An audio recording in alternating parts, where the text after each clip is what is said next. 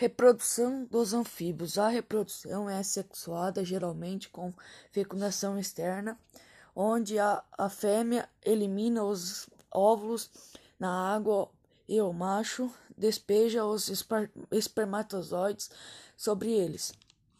Os embriões se desenvolvem em forma de larvas que passam pela metamorfose originando os adultos.